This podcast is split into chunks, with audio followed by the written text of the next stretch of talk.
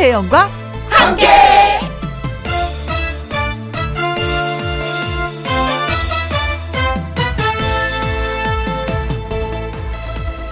오늘의 제목 2020년도도 얼마 남지 않았네요.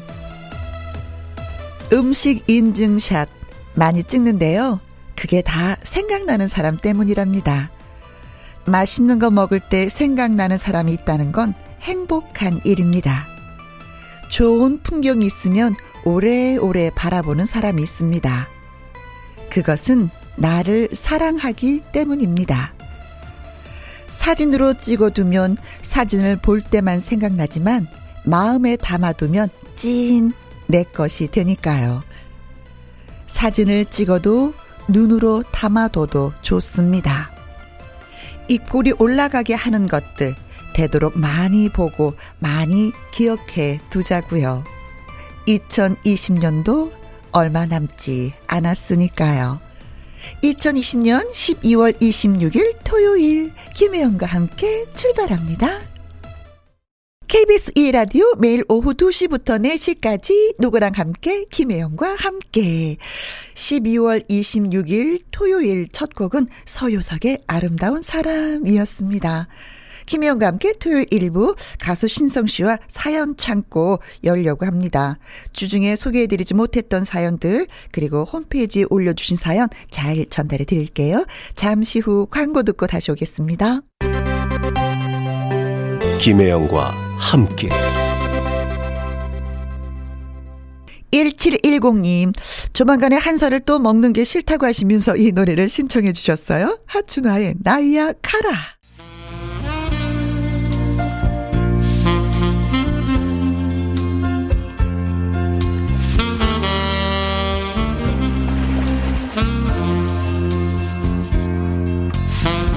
2020년 마지막 주말에도 어김없이 여러분이 보내주신 사연을 잘 전달해 드립니다.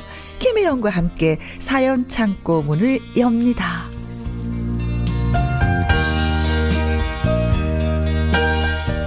저와 함께 해줄 토요일의 남자, 사연을 전달해주는 남자, 사연남, 트롯 샛별 신성씨 오셨습니다. 안녕하십니까? 안녕하십니까? 토사남 신성입니다. 성, 나 영. 바지 샀어. 정말 좋아 보이네요. 어, 이거 따뜻해. 위에 스웨터도 좋아 보이네요. 음, 세일일 때 샀어.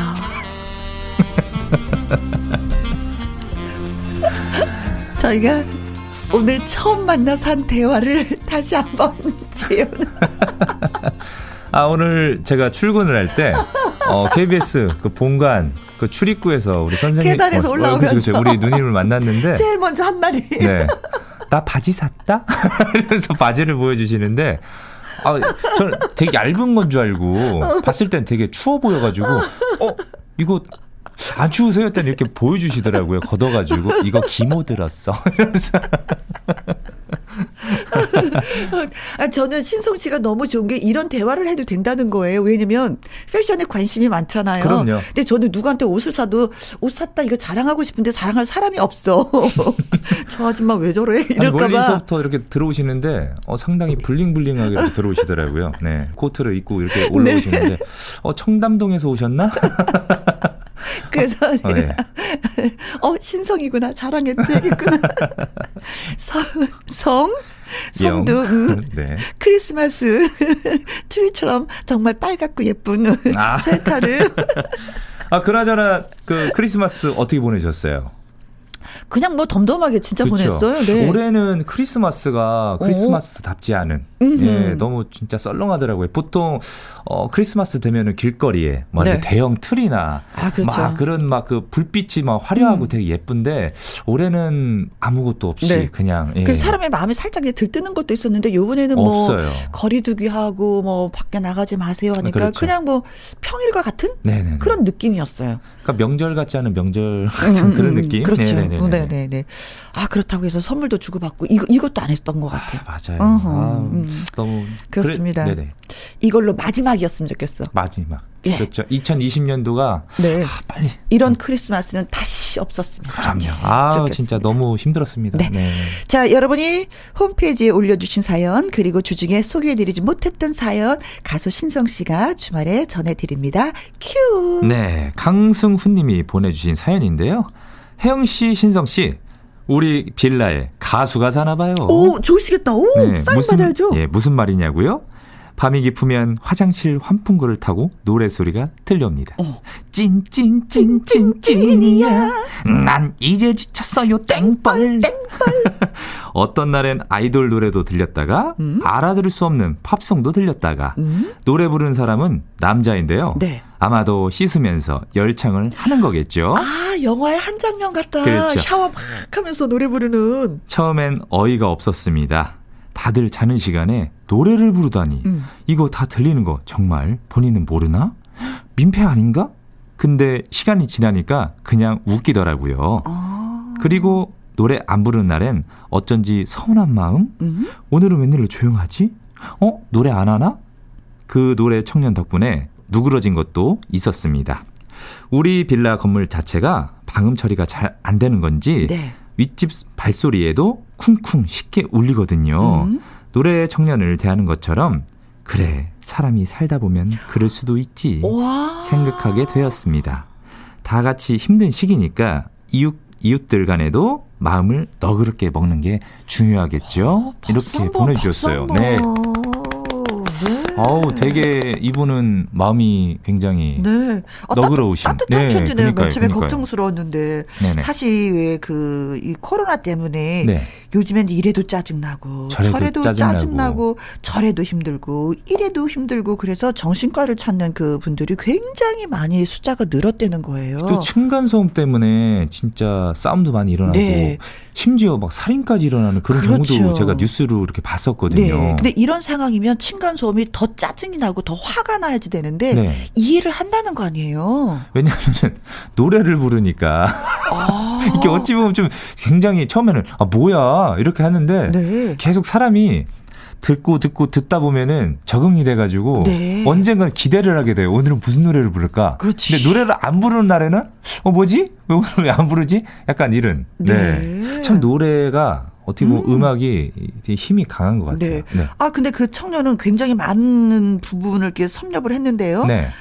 트로트도 섭렵하고 아이돌 노래도 팝송도 골고루 다 섭렵을 했어. 제가 봤을 때는 네. 누군지 이분을 만나보고 싶다 진짜. 왜냐면 제가 요즘에 안 들린다 그랬잖아요. 네. 이분 산에 갔을 것 같아요.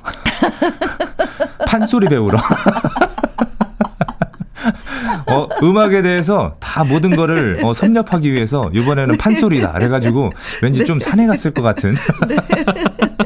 어, 빵 터졌어. 이 추운 날. 네네네. 네. 그 옛날에 제가 듣던 말이 있었는데 베토벤이 막 피아노 연주를 맨날 하잖아요. 아침, 네네. 점심, 저녁으로 시도 때도 없이 막 연주를 하다가 이제 세월이 지나서 이사를 가게 됐는데 그때 불현듯 생각이 난 거예요. 네. 아, 윗집 아랫집한테 아, 너무 민폐를 끼쳤구나. 어. 그래서 미안하다라고 이제 사과를 하러 가려 갔대요. 네네. 그랬더니 그 밑에 집에 아주머니인가가 그러시더래요. 나한테 이렇게 훌륭한 연주를 누가 해주겠냐고. 그렇죠. 어. 아우. 어. 얼마나 진짜 그 어, 아름답죠? 소리가 너무 그러면서 아름다우니까. 네. 나는 그 누구보다도 다신이 당신이 처음 쓴 곡을 제일 먼저 들은 사람이라고 아. 너무 기뻤다. 뭐 이런 얘기를 예, 네, 들은 것 같은데 예 강승우님도 그런 기쁨으로 그 그러니까요. 노래를 맞이하면서 듣고 계시네요. 저 같은 경우는 어찌됐든 제가 단독 주택에서 단독 주택에서 굉장히 오래 살았었잖아요. 네. 그래서 전 층간소음 스트레스 이런 건 없었거든요. 음. 근데 제가 요번에 오피스텔을 살면서 어허. 어 아무래도 방음이 조금 부족해요. 그래서 뭐 옆집에서 막 이렇게 웃는 소리 네. 미미하게 좀 들리고 들리는구나. 그리고 이제 특히 화장실 소리가 가장 크게 많이 나요. 맞아. 그 환풍기. 켜고 도로록 네. 근데 뭐 사람들이 이렇게 발로 뛰거나 뭐 네. 이렇게 쿵쾅쿵쾅 거리는 거는 그건 소음이래요. 맞아요. 네, 층간 소음인데 네. 화장실에서 나는 소리 있잖아요. 네. 그건 층간 소음으로 치지 않는데요. 음, 그게 법으로 그렇게 됐다 이러더라고요. 그 저도 물소리 씻을- 내리고 이런 건 층간 소음이 아니래. 저도 그래서 할 때는 굉장히 조심스럽게 씻어. 옆방 들릴까 봐. 몸을 비비 꼬면서 아, 그냥 살살살살. 네. 네. 노래 쓰면 절대 못해. 네. 노래 못해. 아, 정말. 네. 이분께는 네. 어, 이 곡이 굉장히 어울리는 것 같습니다. 네, 어떤 네. 노래요? 난 이제 지쳤어요. 땡벌. 땡벌. 기다리다 지쳤어요. 땡벌. 네. 어, 마음 착한 강승후 님. 바로 이런 분들이 산타의 마음이 아닐까. 그럼요. 예, 이런 생각을 해 보게 됩니다. 네. 늘 듣던 화장실에서 듣던 그 노래를 진짜 이제 가수의 목소리로 들려드리도록 하겠습니다. 네. 강진 선배님의 노래입니다. 땡벌. 땡벌. 네. 김혜영과 함께 토요일 1부 가수 신성 씨와 청취자 여러분의 사연을 소개해 드리고 있습니다. 어, 3일, 3일 이미 보내주셨습니다. 네. 저는 42살. 나이 꽉 찬 미혼 여성입니다. 음. 어릴 때부터 알고 지낸 동창 중에 저랑 마찬가지로 결혼을 하지 않은 한 남사친, 남자 사람 친구가 있습니다. 음. 그냥 스스럼 없이 잘 지내고 있는데요. 아, 이 친구는 저랑 가까이 살거든요. 근데 본인이 고향에 다녀오면은 어머니 집에서 가져온 늙은 호박도 저에게 갖다 주고요. 어, 무도 호박. 갖다 주고요. 배추도 갖다 줍니다. 어. 제가 봤을 때는 저를 좋아하는 것 같은데 이상하게 저한테 고백을 안 하고 계속 이런 채소들만 갖다 줍니다. 막 열변을 토하는 거. 채식주의자인가 봐요. 그래서 얘긴데요. 상준아, 올해가 가기 전에 고백 좀 해라. 차마 내가 먼저 고백을 못 하겠다. 네가 먼저 고백을 해. 응? 알겠니? 알겠어 이 자식아? 두 분은 어떻게 생각하세요? 아 정말 와 이번 사연은 정말 달달하네요. 아. 근데 제가 생각했을 때는 음. 자꾸 채소를 준다 그랬잖아요. 네. 어, 엄마 집에서 가져오는 게 그거니까. 제가 봤을 때는 이 최대한 사랑을 어, 어. 소소하게 네. 주는 선물. 그래서 채소로? 채소. 그렇죠. 그 그래서 채소. 어, 네. 근데 사실 너는 네네. 이렇게 생각을 해봤어요. 어떻게? 3131님이 들으면 좀 약간 서운할 수도 있는데 네. 엄마가 늙은 호박을 줬어. 남자가 늙은 호박으로 뭘 하겠어? 그렇죠. 뭐 호박죽을 뭐 써먹을 수도 네. 없고. 물을 줬어. 네. 물로 뭐 하겠어? 아니 그래요. 엄마가 배추를 줬어. 배추로 뭐 하겠어? 그러니까 배추는, 늙은 호박이나 무나 배추는 배추는 그냥 예. 그 처분하는 느낌으로 그냥 옆 갖다 준 거 아닐까? 배추 같은 경우는 쓸모가 있는데요. 왜냐하면 그 안에 딱 이렇게 쪼갰을 때 네. 안에 그 노란 그 잎색이 있잖아요. 네. 그거는 뭐 이렇게 보쌈이나 아니면 뭐 삼겹살을 구워 먹고 싸 먹어도 좋을 텐데. 집에서 요리하는 남자일까 하지 않으면 이거 관심 없거든요. 그렇겠죠. 그러니까 다 네, 집에 있으면 이게 썩으니까. 네. 에이 그래 너나 먹어. 뭐 근데 이분 같은 경우는 네. 뭐 고백해라는 이런 말이 있잖아요. 어, 근데 좋아하는 거야. 그러니까 자주 만나고 또 교류가 있다 보니까. 어, 왜 상준이는 그걸 모를까 진짜 속상하다. 아. 여자들이 그렇게 마음이 있어서 이렇게 하면 눈빛이 달라지거든요. 그쵸. 아 상준이는 왜 그걸 모르는 거야 진짜. 남자가 어 성격이 내성적이에요. 음. 그러니까 지금 나이가 지금 마흔 네, 그렇죠. 살. 꽉 찼지. 예, 그렇죠. 어. 그러니까 남자도 굉장히 이게 내성적이다 보니까 표현을 이렇게 못 하니까. 음. 근데 제가 봤을 때는 그냥 어, 이런 모습이 굉장히 귀여워 보이시잖아요. 어. 선물 갖다 주는 게. 그리고 나한테 마음이 있는 것 같고. 그쵸. 그러면은 이 3131님이 야, 너 나 좋아하냐? 어, 이렇게 한번 좀 그러면 좀, 아, 어? 저는 그럼 이러면 네. 어떨까? 이, 이 3131님이 뭐, 네. 어, 애호박, 뭐죠, 뭐, 늙은 호박도 주고, 무도 주고, 배도 주잖아요. 배도, 배추도. 그럼 이거를 요리를 해서 갖다 주는 거야. 음, 오. 상준이한테. 오, 그거 좋네요. 진짜 어, 좋네요. 야밤에. 야. 띵동 띵동 어, 퇴근했니? 음 내가 네가 준 무로 한번 요리를 해봤어. 야 이거 좀 반찬으로 먹어볼래?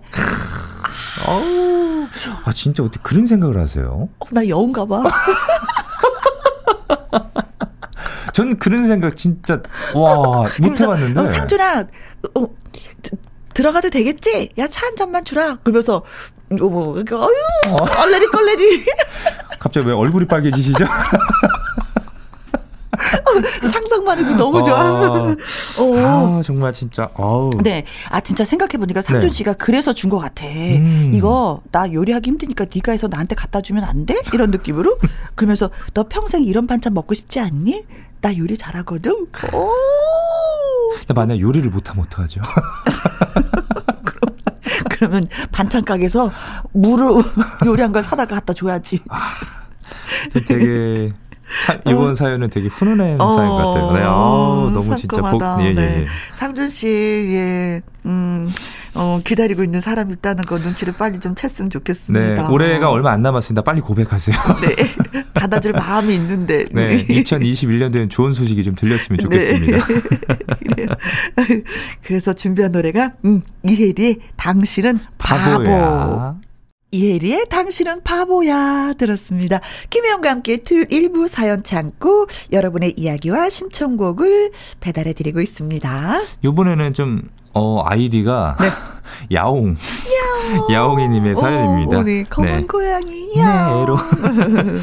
맘도 추운 겨울 유독 요즘 유독 퍽퍽한 느낌이 드는 건 음. 올해 맛있는 간식들을 눈 씻고 찾아봐도 없다는 게 큰 몫을 하는 것 같아요. 음. 작년까지는 안 그랬던 것 같은데 집 주변, 회사 주변에 먹을 거 파는 곳이 하나도 없는 거예요. 멀리서부터 나무 떼는 냄새가 퍼지는 군고구마와 군밤. 아 간식. 예. 겨울하면 무조건 붕어빵, 잉어빵. 그렇죠. 그리고 기름에 부쳐낸 호떡, 풀빵. 음. 코로나 때문에 각박해져서 길거리 장사하시는 분들도 접으시는 걸까요? 겨울 간식 먹는 재미가 쏠쏠했는데 그렇죠. 올해 겨, 올해 붕어빵 한 번도 못 먹어봤습니다. 음. 저는 가슴 속에 5천 원쯤 품고 다녀야 하는 계절이라 현금도 가지고 다니는데 말인데요. 네. 휴대전화로 붕어빵 파는 것도 찾을 수 있다는데 그렇게까지 원정을 떠난 일은 아닌 것 같고 두 분의 최애 겨울 간식은 무언가요? 라고 이렇게 보내주셨습니다. 어, 신성 씨는 뭐예요? 저는 간식. 겨, 울 되면은 이 길거리 이렇게 다니다 보면은 네. 그 포장마차에 어묵 팔잖아요. 어묵. 네. 제가 어묵 너무 좋아해가지고 네. 막막그 그 자리에서 막, 막, 막 탱글탱글 막 김이 모락모락 나는 그 어묵 있잖아요. 네. 막 탱글탱글한 걸 딱 집어가지고 그 간장 소스에 딱 찍어가지고 입에 넣으면은 네. 와 너무 맛있어요. 그게. 저 얼마 전에 남대부 시장을 갔었는데 네. 어묵을 사 먹었어요. 어? 근데 거기는 굉장히 세련된 게 뭐냐면 우리는 네. 간장을 이렇게 찍어 먹잖아요. 네. 거기는 안 그래요. 혹시 뭐 그 분무기 같은 거 이렇게 뿌려 먹는 그거 아니 그게 아니라 붓이 있어요. 간장에 붓이 딱 아, 담겨져 있어갖고 네네네. 그 붓을 꺼내서 한번 발라주고. 착 발라서 네네네. 먹는 거예요. 그래서 어 아주머니 이거 어느 분 생각이에요? 이거 아이디어 너무 좋아요. 했더니 그렇게 웃으시더라고요. 그래서 이제는 찍먹이 아니야. 예 발먹이야. 발라 먹더라고요. 뚜껑도 있어요. 그 스프레이 같은 걸 이렇게 해서 분무기로 간장을 네. 넣어서 이렇게 아, 뿌려 먹는 위생적으로 그것도 괜찮다. 네네네네네. 네. 그렇게 달라졌더라고요. 근데 제가 아는 좀 지역이 충남 아산에 음. 거기 어묵이 굉장히 싸게 파는 데가 있어요. 아, 그러니까 그 약간 그 요즘에는 하나당 거의 천 원 혹은 네. 천오백 원 이렇게 하잖아요. 네. 거기는 그 일단 기다란 어묵 어, 네. 그게 하나에 250원. 그리고 아, 좀큰 거. 그 예. 꽃에 이렇게 껴 있는 게. 그리고 좀 큰 거는 500원. 그러니까 워낙 싸다 보니까 오. 거기가 사람들이 줄을 서서 먹어요. 어, 그것도 엄청나게 차이나게 싸다. 근데 단점이 있어요. 뭐가? 있냐면 워낙 잘 팔리니까 그거를 넣었다가 그냥 샤브샤브처럼 원래 좀 어묵은 좀 불어서 불어서 그렇게 좀 그 맛이 좀- 탱글탱글한 예, 국물 그 맛이 맛으로- 좀 배워야지. 그죠 그 맛으로 먹는데 그냥 넣자마자 사람들이 바로바로 먹다 보니까 그냥 생 어묵을 먹어요. 그래도 맛있어요. 그래도 줄을 서. 그래도 맛있어요. 네. 진짜 거기에 돈 3천 원 들고 가면은 네. 와 진짜 배불리 먹고 어, 옵니다. 네. 네, 아, 뭐. 어, 인심 많이 쓸 수 있겠다. 야, 가자. 그럼요. 네, 내가 네네. 물 쏠게. 근데 담궜다 먹는 거야. 네. 그래서 요즘에는 저도 이 눈을 씻고 찾아봐도 이런 지금 포장마차들이 음, 거의 없다 없어요, 보니까 없어, 없어요. 네. 제가 직접 그 어묵을 네. 사다가 어, 물을 썰어가지고 네. 이렇게 채수, 채수를 내가지고 지- 직접 음, 끓여서 아, 먹어요. 네. 요리를 잘하시는구나. 저는 네. 무가 그렇게 좋아요. 무요? 생무 먹는 거. 그냥 생무. 예, 요즘 진짜 어제도 먹었는데, 네. 음, 그무 하면 우리가 하얀 색깔만 생각하잖아요. 네.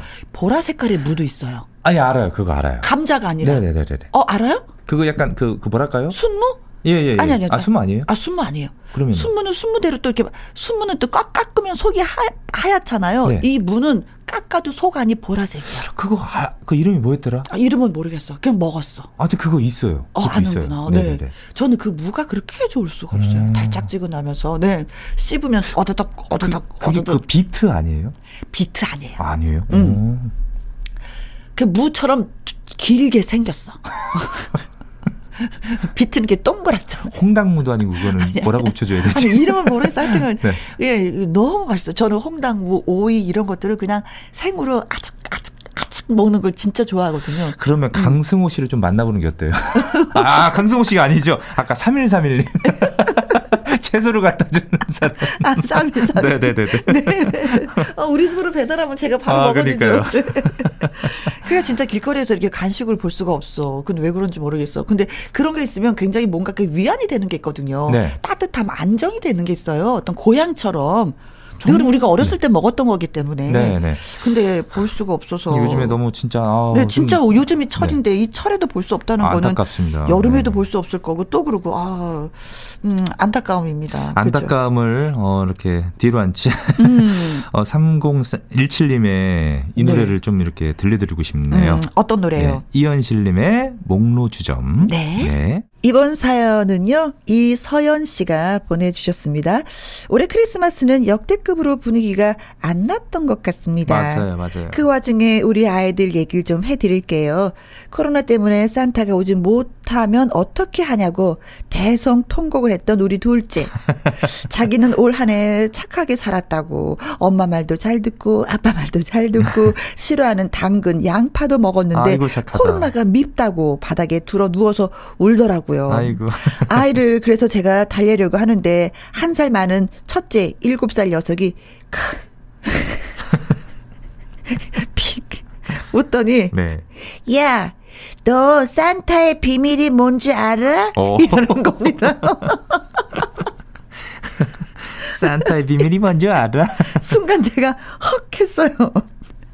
동심을 지켜준다고 노력을 해왔는데 큰애가 뭔가를 알아버린 건가? 음. 아 작년에 유치원 산타 할아버지가 오셨을 때만 해도 좋았었는데 이 녀석이 그래서 제가 산타의 비밀이 뭐냐고 엄마도 알려달라고 해도 아이는 그냥 픽 웃기만 할뿐 대답을 안 하는 겁니다. 오 예.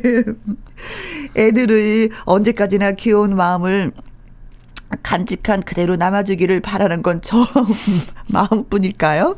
내년에는 사랑하는 사람끼리 만나서 맛있는 것도 먹고 산타 할아버지도 코로나 걱정 없이 무사히 전 세계 착한 어린이들에게 선물을 줄 수 있었으면 좋겠습니다. 아, 귀엽네요. 야, 너 산타의 비밀이? 뭔지 알아? 그럼 뭔데 말해봐봐. 치, 하고. 어, 어, 귀여워. 정말 귀여워, 네. 아, 음. 사연을 좀 이렇게 듣고 보니까 저도 좀 어렸을 때 기억이 납니다. 음. 그러니까 이제 그 드라 그러니까 그 TV를 보면은 산타들이 보통 굴뚝을 타고 들어오잖아요. 음. 그쵸, 그쵸. 동화책에. 저도 순수한 마음에 부모님한테 엄마 우리 집에도 좀 굴뚝을 좀 지으는 게 어때? 이렇게 좀 얘기했던 기억이 나요. 좀 크게. 네. 좀 왜냐, 왜 그래, 왜 그랬더니, 어, 좀 산타 할아버지가 뭐 이렇게 좀 어, 들어올 수 있게 좀 지어주면 어떻겠느냐 어린 했는데. 마음에. 네, 그렇죠. 아유. 근데 어느 순간부터 제가 그걸 좀 알아챘어요. 선물은 부모님이 주시는 거다. 그래서 똑똑한데. 아, 저희 집은 어 제가 1년 동안 네. 어 일단 부모님 말씀 잘 듣고 어. 크리스마스 딱 일주일 전부터 말을 더 잘 듣습니다. 뭐 집안에 있는 뭐 청소를 어. 좀 하고 빨래 같은 것도 잘 개고 네. 그리고 저희 집이 누나들도 그렇고 크리스마스 이브 날만 되잖아요. 네. 각자 그 양말 혹은 어, 어, 어. 이렇게 딱 하나씩 골라요. 양말을 음, 골라 가지고 음, 음, 음, 음. 어 이렇게 방 문고리에 걸어놓고 자요. 근데 음. 저는 되게 그 좀 욕심이 많았는지 어머니가 신던 큰 버선이 있어요. 버선을 딱 문고리에 걸어놔요. 그렇지. 그러고 나면은 전날의 분위기지. 다음 날 딱 크리스마스 크리스마스가 돼서 눈을 딱 떠보면 에? 이제 주머니 넣어보면 그 안에서 퇴계 이영 선생님이 나옵니다. 아, 어머니는 돈으로 하, 어머니는 산타 선물 아, 뭐 네. 어떻게 해야 되지? 어머님, 어머, 어머니는 짜장면 이거는 어머님은 산타 선물 싫다고 하셨어. 뭐. 식으로. 어머니는 산타 선물 돈으로 때웠어. 그래서 어 그때 당시 네. 어 천 원이면은 어 아이스크림 하나가 100원이었었어요. 어, 네. 야, 큰 돈이구나. 천 원이면은 그날은 만수루 네. 어, 부럽지 않은 그런 네. 부르조아의 어, 삶을 음. 하루 동안 이렇게 제가 살 수가 있었었죠. 네. 근데 저 이게 둘째가 네. 지금 이제 제가 드릴 말씀을 들었으면 너무 좋겠어요. WHO에서 깜짝 발표를 했습니다. 전 세계 발표? 어린이들을 위해서 네. 산타 할아버지가 이제 연세가 많으신 건 사실 걱정은 되지만 네. 산타 할아버지는 코로나에 걸리지 않는 면역 력을 갖고 계시기 때문에 전 세계 어디든지 가실 수 있다라고 예, 발표를 진짜 했어요. 이건 실화예요. 오. 네, 그러니까 산타 할아버지가 오셔서 예, 선물을 주실 건데 어때? 아, 이거 이거 근데 뭐 산 크리스마스 지났네, 그죠? 선물을 받았겠지? 그럼 산, 산, 산타 할아버지는 산을 타고 오시. 개그하지 마. 아, 죄송합니다. 개그하지 마. 지금 안 터졌어. 개그하지 마. 네. 그래서 근데 뭐 우리가 이렇게 막 크리스마스 때 아이들 모르게 준비하는 건 이, 요 때뿐인 것 같아요. 조금 더 성장하면 맞아요. 다 알아서 네. 그래 알고 있어. 뭐 어, 글쎄 이번 크리스마스는 어떻게 예, 예, 둘째 녀석이 보냈는지 궁금해지기도 합니다. 아, 이서연님 뭐... 예, 정말 예, 이번에 보내준 사연 때문에 저희도 많이 웃었습니다. 그러니까요, 그러니까요. 어, 그 순수한 마음이 좀 오래 가야 되는데. 진짜 뭐 늘 사연 보면은 조금 음. 뭐 힘들었던 뭐 네. 코로나 이런 것 때문에 사연들이 굉장히 조금 우울했었는데 음, 네. 오늘은 좀 즐거웠네요. 근데 저는 네. 그 산타가 없다는 걸 너무 일찍 알아버렸어요. 언제부터 알게 되셨어요? 어렸을 때 우리 엄마가 왜냐면 어, 선물하기 너무 힘드니까 산타 없어. 그냥 그런 거 있잖아요. 까놓고 얘기하는 거. 아 그러면은 뭐 선물 이런 거는 희망이 없었어요. 음, 명절이 돼도 네. 다른 사람들은 뭐 명절 뭐 그때는 크리스마스 때 선물을 받잖아요. 네. 차라리 교회 근처에 앉아 있으면 사과 빵이 생긴다는 걸 더 알았어요. 우리 엄마한테는 받을 게 없다. 아. 그래서 어머니가 절에 다니시거든요. 그럼에도 아, 불구하고 나는 교회를 갔어요. 저희 또 영특한 아이였지. 예, 부모님이 이렇게 절을 다니시는데 네. 저도 좀 뭐 어렸을 때 좀 교회 일부러 좀 가고 네. 아유, 정말 크리스마스 메리 크리스마스 지났지만 예 모든 분들한테 인사 다시 한번 예, 전해드립니다. 네. 신성 씨의 노래 한곡 예, 듣고 오도록 하겠습니다. 사랑, 어떤 노래? 사랑의 금메달. 이 노래 지금 잘 되고 있는 거예요? 예, 지금 잘 되고 있습니다. 아 그래요. 자 노래로 소개해 주세요.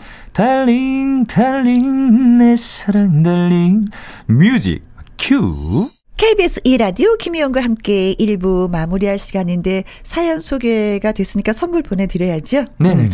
강승훈님. 3131님. 야옹이님. 이서연님. 네, 피자 교환권 보내드리도록 하겠습니다. 네, 축하드립니다. 드시기 바라겠습니다. 자, 올 한 해 또 신성 씨한테는 마지막 방송이 되는 맞아요, 거예요, 그렇죠? 예. 맞아요. 어, 내년에, 어 내년에 만나는 거네요. 맞아요. 어, 올 한 해 마무리하면서 또 생각이 굉장히 많았고 올해는 그렇죠. 어쨌든 코로나로 힘들었지만 신성 씨한테는 새로운 해였어요. 맞아요. 진짜 멋진 해였죠. 네네네. 음. 그래서 저는 2020년도 한 해 동안 누구와 함께 김혜영과 함께 라서 정말 즐거웠었고요. 네. 그리고 또 김혜영과 함께를 들어주시는 우리 청취자 여러분들한테도 너무 네. 감사드리는 거예요. 그래서 저는 2021년도에 음. 어, 한 살이 더 레벨업이 되잖아요. 네. 더 멋진 모습, 어, 더 재미있는, 어, 유익한 그런 신성으로 돌아올 테니까요. 네. 어, 기대해 주십시오, 여러분들. 아유, 예. 정말 고맙습니다. 네. 자, 어느덧 2020년 마지막 토요일이 되고 말았습니다. 2부에서는요, 왕준기 전 명지대 실용음악과 교수님과 함께 올 한 해 대중가요, 그 중에서도 트롯 분야를 결산하는 시간을 또 마련해 보려고 합니다. 바쁘지 않으시면 밖에서 음악 한번 듣고, 예, 아, 가셔도 알겠습니다, 괜찮을 알겠습니다. 것 같아요. 네. 그래서 여러분들 2021년도에 그때 또 뵙겠습니다. 내년에 만나요! 네! 신성 바이바이. 네. 1부 마무리 곡은요. 최경호 님의 신청곡입니다. 서문탁의 3위 인곡 듣고 2부로 돌아옵니다.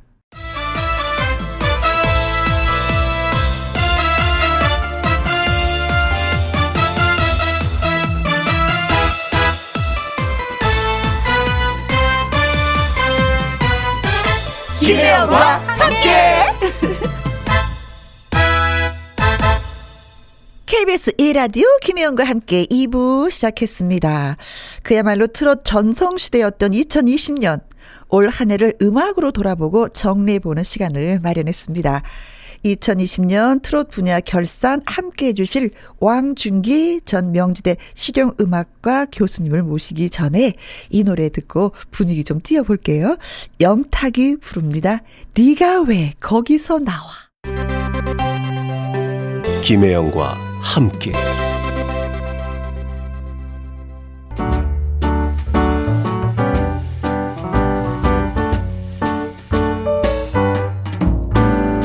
김희영과 함께해서 드리는 선물입니다. 이태리 명품 구두 바이네르에서 구두 교환권 발효 건강 전문 기업 이든 네이처에서 발효 홍삼 세트 오직 생녹용 유풍열 건강에서 참진 녹용즙 프랑스 에스테틱 화장품 뷰티메디에서 아이크림 교환권 1등이 만든 닭가슴살 할인 이 닭에서 닭가슴살 세트 MSM 전문 회사 미스 미네랄에서 이봉주 마라톤 유황 크림 제이원 코스메틱에서 뿌리는 하이라 고체 앰플 건강식품 전문 브랜드 메이준 뉴트리에서 더블 액션 프리바이오틱스 대한민국 1등 건강기능식품 에버콜라겐에서 에버콜라겐 인앤업 플러스 똑똑한 살균 습관 마샬캡에서 보이실드 살균 소독제와 마스크 마스크 전문 MSK 인더스트리에서 휴클린 KF94 마스크. 더 편한 박스 분리수거 파운틴에서 분리수거 도구.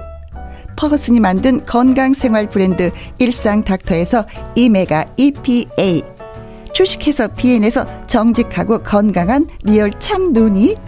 일동 코스메틱 브랜드 퍼스트랩에서 미백주름 기능성 프로바이오틱 세럼 다운 ENL에서 모로코 프리미엄 식용 아르간 오일 아르간 디오르 상쾌한 아침 전략 페이퍼에서 세계 선택 RU21 나주 레인 보호팜에서 나주쌀로 만든 현미 쌀국수 그리고 여러분이 문자로 받으실 커피, 치킨, 피자, 교환권 등등등 선물도 보내드립니다.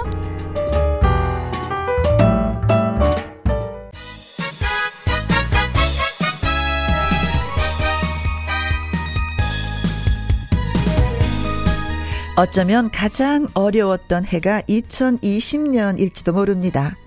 하지만 그 와중에도 2020년은 살아 움직였고 세상은 그 변화를 받아들였습니다. 2020년 대중가요 그 중에서도 큰 움직임을 보여준 트롯 분야 결산 올 한 해의 흐름을 정리해 보려고 합니다. 아주 특별한 도움 말씀을 해 주실 분을 소개해 드리겠습니다. 왕중기 전 명지대 실용음악과 교수님이시죠. 열렬히 환영합니다. 어서 오세요. 예, 안녕하세요. 반갑습니다. 네, 반갑습니다. 어, 김영과 함께 시그널 이 로고 지금 흐르고 있는데 어, 왕중기 교수님이 직접 만드셨다고. 네, 저로서야 영광이죠. 이 좋은 프로그램에 네. 저를 이렇게 음악으로 초대해 주셔서 그것도 맨날 네, 맨날 1부 2부 나눠서 예. 네. 네. 네. 고맙습니다. 네, KBS가 고향 같은 곳이라고 말씀을 해 주셨거든요. 아, 제가 그러니까 한 얼마 전에 계산을 해 보니까 네. 여기에 그 출입증을 한 20년을 가지고 있었어요, 제가. 네. 아, 그럼 직원이셨어요? 아니요. 직원이 아니면서 20, 년은 한 그러면... 80년대 중반서부터 네. 이 KBS 쪽에 그 드라마 음악서부터 이 저 뭐죠 왜 시그널 같은 걸 엄청 아~ 많이 했어요. 네, 이 분야의 꾼이시군요. 음악을 드라마를 드라마도 하고 이제 여러분 혹시 아시 지금 저 왜 어떤 드라마를 하셨어요? 드라마는 뭐 R&A도 했고 네. 이렇게 했는데 사실 지금 제일 많이 알려져 있는 거는요. 네. 그 지금 1TV 9시 뉴스에 중간에 가면 스포츠 뉴스가 있습니다. 아, 아, 아. 그 시그널이 현재 최장수 시그널입니다. 제 겁니다. 아, 아, 그럼 교수님 우리가 알고 있는 드라마는 어떤 드라마예요? R&A. 그리고 기억이 잘 안 나는데 하도 많이 해서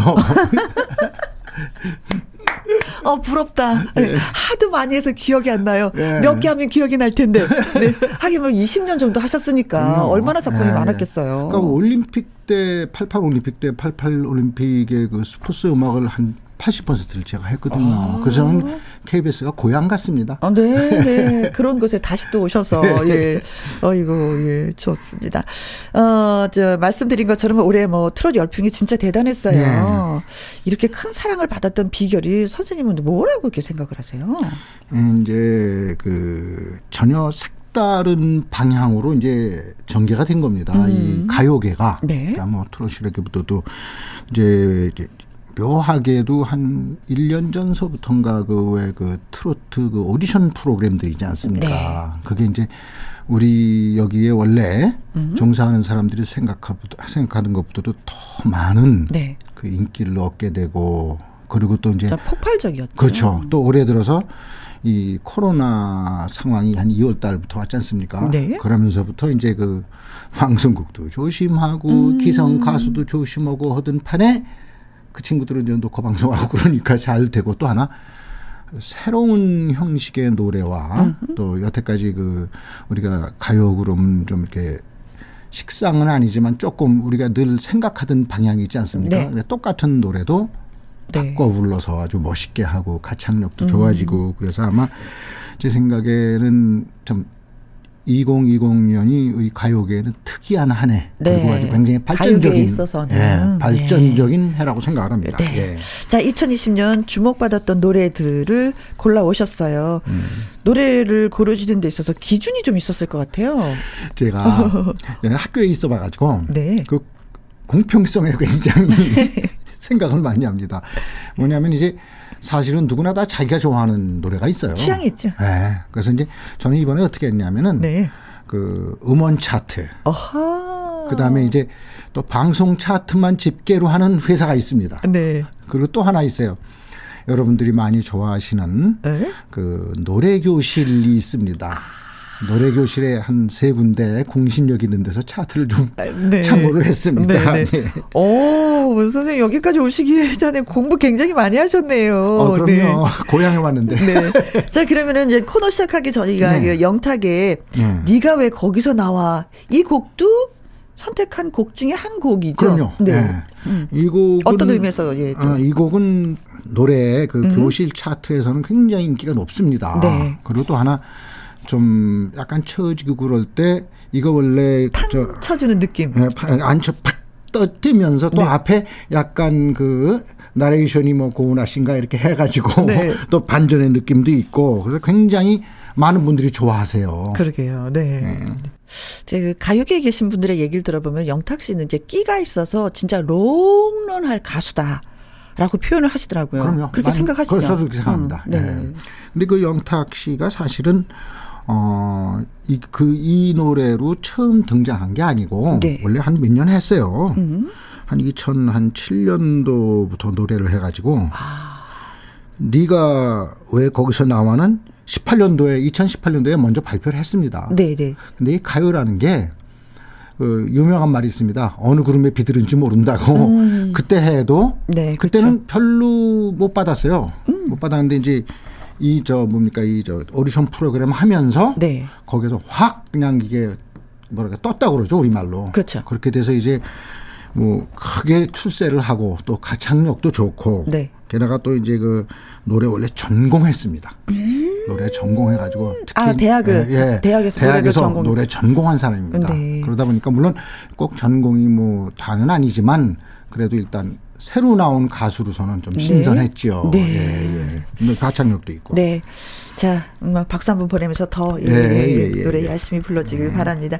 자, 이제 두 번째 골라본 노래는 이명웅 씨 예. 이제 나만 믿어요라는 그렇죠. 노래입니다. 예, 예, 이 노래는 본인의 노래예요, 그렇죠? 이명웅 본인의 노래죠. 네. 또 어. 이제 이렇습니다. 그 이명웅 씨의 이 노래는 또 그렇게 막 신나거나 그런 노래가 아니고 음, 좀 차분하죠. 약간 좀 발라드 풍에 또 어떻게 보면 이제 우리 뭐, 뭐 우리가 꼭 트로트라고 따질 필요는 없지만 네. 그 풍부도는 굉장히 뭐 차분하고 이제 네. 그 그래서 그런지 몰라도 꽤 인기가 있어요. 네. 더군다나 이 사람이 이명우 씨가 그 1등 했잖아요. 네. 1등 했고 물론 1등이 중요한 건 아닌데 그래서 뭐또또 학교에서 음악도 좀 노래도 전공하고 네. 그래서 굉장히 인기가 있습니다. 네. 1등이라는 게 그냥 되는 것이 아니고 그 차분한 음색의 그 뭐랄까 좀 이렇게 굉장히 개성이죠. 정감 있는 개성이 근데 이런 걸로 다 사실은 그 오디션 프로그램에서 1등하기 쉽지 않거든요. 음. 그래도 하여튼 이건 신곡입니다. 네. 네.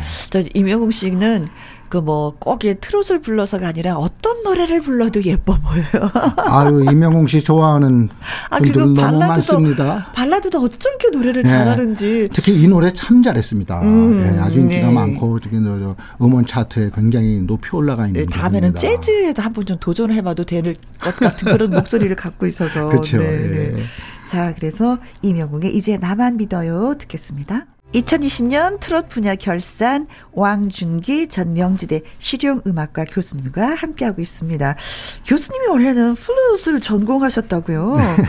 네. 음. 플룻이요? 네. 원래 전공 악기는 플룻이고요. 네. 그리고 이제 어려서부터 음악을 해가지고 아하. 대학 이렇게 다니다가 네. 어떻게 뭐 미팔군이라고 옛날에 있었잖아요. 실력 있는 분들만이 갈 수 있는 미팔군. 거기 갔다가 거기에서 연주하셨어요. 한 3, 4년 했죠. 아. 3, 4년 하고 이제 신중현 선생님 만나고. 네. 그 다음에 이제, 이제 영 사운드 좀 있었어요. 오래 했습니다. 등불 달무리. 등불 등불이란 노래가 그 그대 슬픈 밤 밤에는 그 맞죠 선생님 네. 그죠 등불을 켜요 고요히 피어나는 장미의 눈물 그 달무리는 선생님 그런 거잖아 달머리야 달무리야 어디서 뭐 이렇게 가죠. 예. 선생님 사인 사인 사인. 옛날에는 그래도 저도 꽤 이렇게 그때는 싸 그때는 사인이 별로 없었어요. 아. 오빠만 있었습니다. 오빠! 오빠 소리 많이 들으셨겠네요, 그러면은. 네. 음. 자, 다음 이야기로 돌아가서, 네. 어, 트롯 열풍이 오디션 프로그램 덕분이라고 해도 과언이 아니잖아요. 네. 무대도 과거와는 확실히 좀 차별나는 그런 느낌이에요. 그럼요. 음. 그, 우선 무대도 화려해졌고, 또 제일 중요한 점은 이제 여러 가지 음악 장르에 있는 가수들이 그 오디션 프로그램을 통해서 많이 네. 나타나게 됩니다. 예를 들어서 심지어는 뭐 국악도 있고 네. 클래식도 있고 네. 뭐 트로트도 있고 음. 발라드도 있고 뭐 EDM 곡도 있고 네. 그런 것들이 저는 굉장히 그 이 오디션 프로그램을 통해서 올해 가요계가 굉장히 발전할 수 있는 그 다양한 장르의 음악인들과 작곡가들 뭐 여러분들이 네. 많이 나타났다는 것도 하나의 큰 네. 수확으로 네. 생각을 합니다. 이제 오디션 프로그램들이 가수의 등용문이 돼 버렸어요. 그렇죠. 그렇죠. 옛날에는 뭐 네. 뭐 길거리 캐스팅이라고 그렇죠. 해서 네. 그런 경우가 많이 있었는데 좀 이제 많이 달라졌습니다. 네. 자, 그럼 이번에 들어볼 노래는요? 저 이찬원 씨의 네. 시절 인연이라는 노래입니다. 아시죠? 네. 네. 저희 김영과 함께해서도 여러 번 소개를 해드렸어요. 네, 그렇죠. 음. 예. 이게 이제 시절 인연이라는 것이 그 노래 제목을 제가 이렇게 확인을 해보니까 네. 그게 그 어느 유명한 그 중국의 스님이 그 만들어 놓은 그 제목이더라고요. 아. 그러니까, 그러니까 인연은 때가 있다. 네. 그러니까 시절 인연. 근데 그걸 또 우리 이찬훈 씨가 노래를 너무 잘해가지고 또 이제 뭐냐면 이게 어느 방송에 네. 꼰대 인턴이라는 그 드라마의 또 삽입곡입니다. 아, 평소 애청자 여러분들이 많이 신청을 해주신 곡이기도 한데 오늘 이 시간 또 한번 들어보도록 하겠습니다. 이찬원의 시절 인연. 이찬원의 시절 인연 듣고 왔습니다. 2020년 마지막 토요일 올 한해 트롯 가요 부분을 짚어보고 있는데요. 생각보다 참 많은 가수들이 배출이 돼서 좀 풍성했었어요. 예, 가요계에서는. 예. 음. 그 가요계를 봐서는 굉장히 좋은 일이고 그리고 이제 그 요즘에 이 우리 계통에 네. 신인 가수가 옛날에는 이것저것에서 이렇게 작곡가들이 픽업해서 했잖아요. 네. 그런 등용문이 올해는 거의 없었습니다. 아. 대신 이 오디션 프로그램과 네. 그걸 즐기는 팬들이 막 해가지고 그래도 좀좀 잠잠할 수 있는 2020년 가요계가 네. 확 떠가지고 어떻게 보면 작년보다도 더 뜬 것 같습니다. 네. 아니 그래서 지금 연세가 지긋하신 분들은 갱년기를 이겨냈어요. 우울증을 그렇죠. 이겨냈어요. 네. 그들을 보는 재미가 솔솔해요. 아우 살맛이 나요. 이런 분들이 진짜 많이 예, 계셨거든요. 근데 옛날 같은 경우에는 한 명의 스타가 탄생하기까지 굉장히 힘든데 힘들었죠. 이번에는 한꺼번에 스타들이 네. 등장을 했다는 것에 있어서 또 다른 점이겠죠. 그리고 또 하나 다른 점은 이제 그 예를 들어서 이제 어느 가수가 노래를 하면 여태까지 우리는 슬픈 음. 노래를 하면 나와서 노래하시는 폼도 슬프고 음. 모양도 슬프고 네. 뭐 예를 들어서 무대 장치도 슬프고 그런 식이 됐었지 않습니까? 네. 네 이제 이제는 그 이제 이 오디션 프로그램에 나온 다음부터는 슬픈 노래도 기쁘게 uh 무대 장치도 화려하고 uh 보는 사람들이 봤을 때 보면서 치워지지 않고 흥을 느낄 수 있는 네. 그게 아마 올해 제일 큰 수확 같습니다. 아무래도 2020년은 네. 코로나 때문에 힘들었기 때문에 그런 것을 밝은 것을 우리가 더 스스로 밝아지려고 받아들인 것이 아닌가 네. 이런 생각도 하게 돼요. 이런 면도 있습니다. 우리 저 연세 좀 드신 분, 네. 드신 분들이 여태까지 자기네들 노래, 자기들이 좋아하는 노래만 보고 이렇게 있다가 네. 확확 뛰어다니는 노래 그러니까 어. 무대에서도 화려하고 어떤 면에서는 네. 이 트롯이 교수님 그 어르신들이 많이 듣는 노래 그래서 아이들은 앞에서 또 다른 노래를 들으면 우리는 트롯을 듣기 위해서는 뒤에서 쳐져서 이 몰래몰래 그렇죠. 들었던 맞습니다. 그런 예, 예. 노래였었어요 느낌상으로 예, 예 근데 예. 이제는 당당하게 앞서서 그럼요. 앞에서 이제 듣는 그런 노래가 돼버렸어요. 그러니까 이제 어떻게 보면은 노래의 콘텐츠가 이제 변하는 겁니다. 음흠. 완전히 변해가지고 한 제가 보기에는 내년 연말이나 이제 네. 코로나 좀 사라지고 또 많은 아 또 이런 문제가 있습니다. 그 이 오디션 출신의 가수들이 왜 신곡을 많이 못 냈냐 하면은 네. 다는 아닌데 대충 그 오디션 보는 그 회사하고의 계약이 네. 한 18개월 동안은 개인 활동을 못 하게 돼 있습니다. 맞습니다. 그렇게 되다 보니까 네. 신곡을 내기보다는 음, 기존에 네, 빨리 다가갈 수 있는 그 기존 곡을 해서 굉장히 인기를 얻었는데 제가 보기에는 아마 한 내년 정도 지나면은 네. 엄청 가요계 지형이 바뀌면서 네. 좋은 신곡들이 많이 나올 것 같습니다. 네. 예. 또 그런 의미에서 내년이 기다려지기도 그럼요, 하네요. 예. 네. 자, 후배 가수들이 흘러간 노래들을 다시 불러서 큰 사랑을 받기 위해서 역주행곡이라는 말이 생겼어요. 사실 가요는 역주행이 없는 거거든요. 네. 그런데 저는 역주행이라기보다도 이제 저는 이렇게 생각합니다. 재해석. 네. 우리는 보통 리메이크라고 네, 표현하는데 예.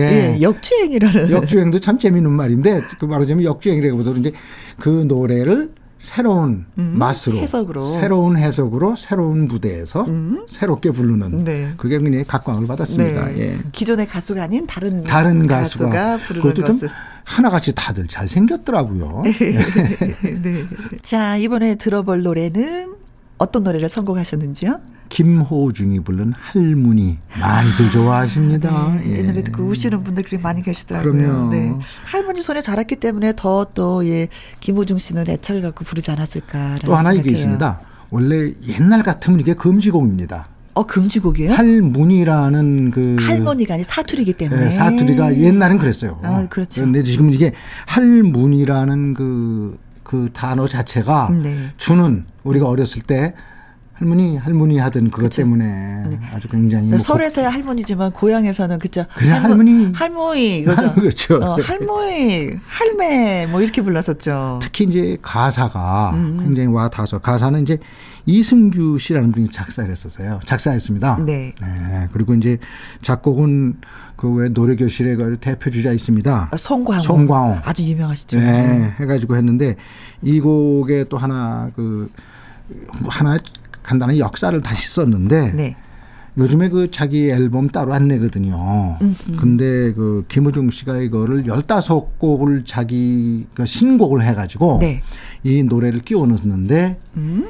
50만 매가 나갔어요. 아, 밀리언셀러. 네. 네. 근데 또 하나 재미있는 거는 김호중이 저 뭐야 그 어디 군대 지금 복무하잖아요. 네. 그러면서 클래식 앨범까지 해서 두 개 합해서 지금 네. 100만 매입니다. 그래서 100만 장이면은 옛날에도 상상을 못 하던 매수거든요. 네. 음. 그래서 아마 이게 뭐 아마 뭐 무슨 award 준다는 상 준다는 데가 있는데 아마 그 최다 판매로 아마 상을 탈것 네. 같다는 그런 예측을 좀 하고 있습니다. 자 기록을 세웠네요. 그래서 네. 이제 군대 가 있지만 군대 간 것 같지 않고 계속해서 활동을 하고 그럼요. 있는 그런 네. 느낌을 예, 왜냐하면 받았어요. 그게 또 가능한 게 원래 클래식 테너 전공입니다. 네. 테너 전공이라 그 테너의 그 아주 엄청난 그 가창력을 가지고 곱게 불러서 하니까 네. 노래에 허물 잡을 데가 없죠. 그리고 네. 곡도 좋고 그래서 음. 제가 이 노래를 한번 한번 어떨까 좀 선곡을 해봤습니다. 네.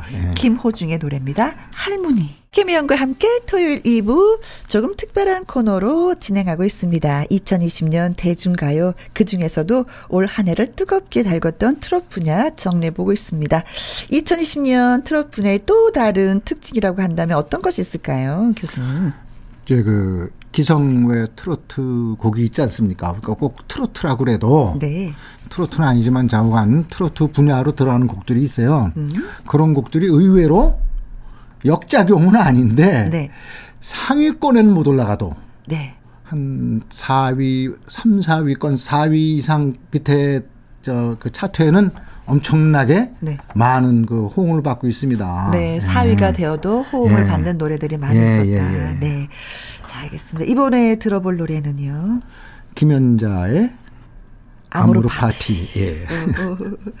자, 어떤 의미에서 예, 선곡을 하셨는지. 일단은 음원 차트에 이게 그 오디션 곡 빼놓고는 네. 1등입니다. 한 3, 4년 1등을 하고 있습니다. 네. 제가 하나 좀 그 아모르 파티에 대해서 하나 좀 설명을 좀 드릴게요. 네. 저도 이번에 알았습니다.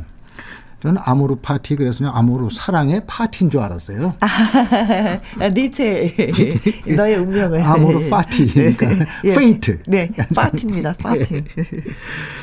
뭐 EDM 풍의 트롯 곡인데 아주 곡도 잘 썼고 네. 또 지금 현재까지도 이제 우리 그 어르신들이나 젊은이들이 어디에 가서 막 신날 때는 음. 이 노래가 랭킹 1위입니다. 네, 그래요. 네.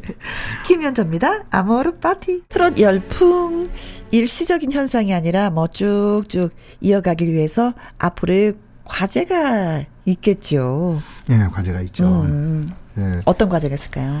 음, 우선 물론 지금 이제 노래 잘하시는 분들은 괜찮은데 네. 우리가 이제 그 가수들이 새로 등장할 때 그렇게 보면 가창력이 조금 부족해도 네. 이렇게 좀 용서가 되는 시절이었었어요. 네. 근데 지금 너무 많은 등장하는 가수들이 가창력이 엄청나기 때문에 네.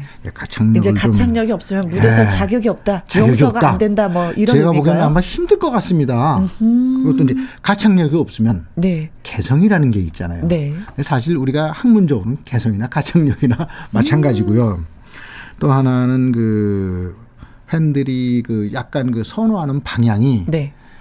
꼭 그렇진 않지만은 이렇게 너무 슬픈 노래, 음흠. 자존적인 노래보다는 음흠. 가능한 아니면 슬프더라도 좀 덜 슬프고 네. 그런 노래들. 네. 또 하나는 그 이제 그 약간 빠르면서 네. 그러니까 느린 노래도 빠르게 가는다는 그 음악의 용어가 있습니다. 어허. 그렇게 해서 좀 이렇게 대중들을 끌어들일 수 있는 즐겁게 끌어들일 수 있는 네. 그런 노래 쪽으로 좀 많이 노력을 해야 되고 여태까지 네, 모든 네. 분들이 가수들이 다 그런 식으로 노래하면 똑같은 노래가 되지 않을까 아, 아 염려스러운데요. 뭐냐면 제가 말씀드리는 거는 예를 들어서 우리가 여태까지 왔던 트롯이라는 하나의 장르에 너무 얽매이지 말자 네. 그런 얘기입니다. 아, 네. 그래서 이제 그리고 이제 뭐 슬픈 노래는 빠르게 불러도 슬프고 느리게 음. 불러도 슬프고 그렇습니다. 예. 네. 자, 그한 가지만 우리가 좀, 어, 과제로 생각하면 될까요? 그렇죠. 네. 음.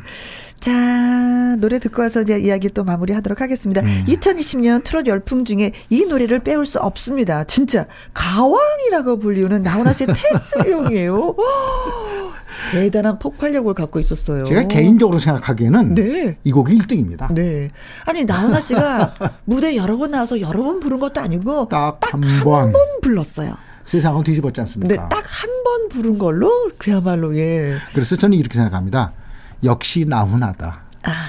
제가 기억하기에는 나훈아 씨가 처음에 뭐 사랑은 눈물의 씨앗 뭐 이렇게 트로트로 데뷔하고 그랬을 때도 네. 음반을 내서 실패하는 음반이 하나도 없습니다. 음. 그만큼 가창력 있고 신중하고 대, 신중하고 또 네. 대중을 끌어들이는 흡인력이 있고 네. 아 근데 그게 노력을 한다고 해서 되는 건 아니거든요. 타고나죠. 네. 뭐 운명이 베토벤이, 그런 운명인가 봐요. 그거는. 그러니까 그 운명 그러다 보니까 이제 이 노래가 나오는데 네. 테스 형. 네. 또 우리가 그 노래가 히트하는 요인 중에 제목도 있습니다. 음흠. 그 테스형이라는 노래 딱 나왔을 때 제목에 탁 왔어요. 그러면 그냥 그냥 여러 가지 말이 필요 없지 않습니까? 테스 형. 네. 앞에 예를 들어서 소크라테스 형 그랬으면 아마 히트가 안 났을 수도 있어요. 근데 저는 사실은 테스 형이라고 해서 제목에서 퍽 터졌어요. 웃었어요. 그죠, 그렇죠. 예. 테스 형, 어, 뭐냐, 뭐 테스 형이 뭐. 근데 마지막 부분에서는 진짜 막 그렇죠. 감동이 예. 밀려오면서 눈물이 나더라고요. 이게 이제 아주 힘들고 뭐 그랬을 때 자기 찾아가는 그 나훈아 씨 산소 그, 그, 그 네. 부모님 산소 근처에서 이 글을 작곡했다 하는 말이 맞습니다. 나올 정도로 나름대로 꽤 사연이 있는 노래거든요. 네. 근데 이제 하나 좀 묘한 점은 이 노래의 그 테스 형만 살려놓고 네. 다들 다른 가사를 비슷하게 붙여 노래를 합니다. 그리고 나훈아 씨는 뭐 제가 봤을 때는 히트할 만하고 또 하나 네. 그 이게 제가 왜 실질적인 히트곡이라고 말씀을 드리냐 하면은 노래 차트에는 많이 안 올라왔고 또 좀 늦게 나왔습니다 이 노래가 아. 좀 늦었어요. 네. 아마 8월 아마 그때쯤 9월 그때쯤 나왔을 겁니다. 네 추석 때 네, 추석 때 나왔죠. 그렇게 나와가지고 그랬는데 나오자마자 확 좋아하는데 또 그때 우리 저 오디션 프로그램을 좋아하는 분들이 또 너무 많았습니다. 네. 그래서 지금 현재 그래서 우리 저 우리 사이에서 얘기는 아, 진정한 1등은 아마 이 태수연이 아, 네. 닌가 생각을 하죠. 그렇습니다. 네. 자, 진정한 승리의 노래 이렇게 네. 표현해도 되나요? 그렇죠. 나훈아의 예, 태수연 예. 듣겠습니다. 왕중기 전 명지대 실용음악과 교수님과 함께한 2020 트롯 분야 결산 어느덧 마무리할 시간입니다. 트롯 열풍을 이어가기 위한 앞으로의 과제 예. 교수님의 입장에서 봤을 때는 어떤 것이 있을까요? 저는 이렇게 생각합니다. 그 저는 이제 그 가요계에 종사하는 가수나 네. 아니면 뭐 음악하는 분이나 이런 분한테 얘기하는 것이 이제 다들 느끼시겠지만 이제 세상이 바뀌었다. 음. 세상이 바뀌었기 때문에 더 많은 노력이 필요하다. 네. 그리고 이제 어 대중들을 이렇게 뭐랄까 좀 이렇게 살짝 살짝 이렇게 피해갈 수는 있지만 네. 이제는 그건 안 되고. 진실로 노래를 하고 진실 가창력으로 해야만 어떻게 보면 기성에 있던 가수들한테는 위기일 수도 있지만 네. 이 위기가 굉장히 큰 기회를 될수 있다. 저는 네. 그렇게 생각합니다. 예. 네, 알겠습니다. 자, 끝으로 골라주신 노래는 어, 장윤정의 목포행 완행열차예요. 예. 역시 장윤정이죠. 장윤정이고 이 노래는 그 주부들 그러니까 연세 드신 주부들한테 꽤 인기가 있습니다. 네. 그리고 또 하나 이제 그 제목이 주는 제가 아까 말씀드렸지 않습니까? 제목이 주는 이게 있으면 목포행 완행열차 그러면은 어디서 들어본 듯하고 꼭 네. 있는 노래 제목 같기도 하고 맞아요. 완행열차라는 그, 그 단어가 완행열차. 네. 원래 우리나라에서 완행열차 부두 이런 게 들어간 노래가 잘 됩니다. 아, 근데 이 노래는 저 임강의 시작곡이고 신희준 씨 작사인데 19년 그러니까 작년도 3월 3월 달에 발매가 됐습니다. 네. 근데 이게 은근히 올라와 가지고 음. 또이 노래의 특징은 그 장윤정 특유의 약간 그 고전풍 국악은 네. 아니지만 네, 그런 노래고 제가 하나 팁을 드리자면은 이 노래에 간주를 하는 악기가 있습니다. 아. 그죠. 해금 소리 같은 거. 아. 근데 그게 사실은 해금이 아니고 네. 얼후라고 중국 악기입니다. 음. 마두금이라고도 그럽니다. 네. 왜냐면 이제 옛날에 말 타고 몽고에서 이렇게 연주한다는 마두금인데 음. 소리가 굉장히 예쁩니다. 네네. 네, 네. 얼후. 그래서 지금 우리나라에도 그걸로 히트된 곡이 몇 개 있습니다. 근데 그거하고 대금을 엮어서 썼어요. 음. 근데 이 오디션하고 뭐 유명한 그 오디션 출신 가수를 막 나올 때 이런 곡을 했다는 거를 보면은 용기가 대단한 겁니다. 근데 네. 많이들 좋아하십니다. 네, 네. 자, 장윤정의 모포행 완행 열차 들으면서 코너도 또 마무리해야 되겠습니다. 네. 오늘 나와주셔서 너무 고맙고요. 선생님, 새해 복 많이 받으시겠습니다. 미리 인사드려요. 네, 감사합니다. 새해 복 많이 받으십시오. 네. 네. 자, 저는 내일 오후 2시에 다시 오도록 하겠습니다. 지금까지 누구랑 함께? 김혜영과 함께.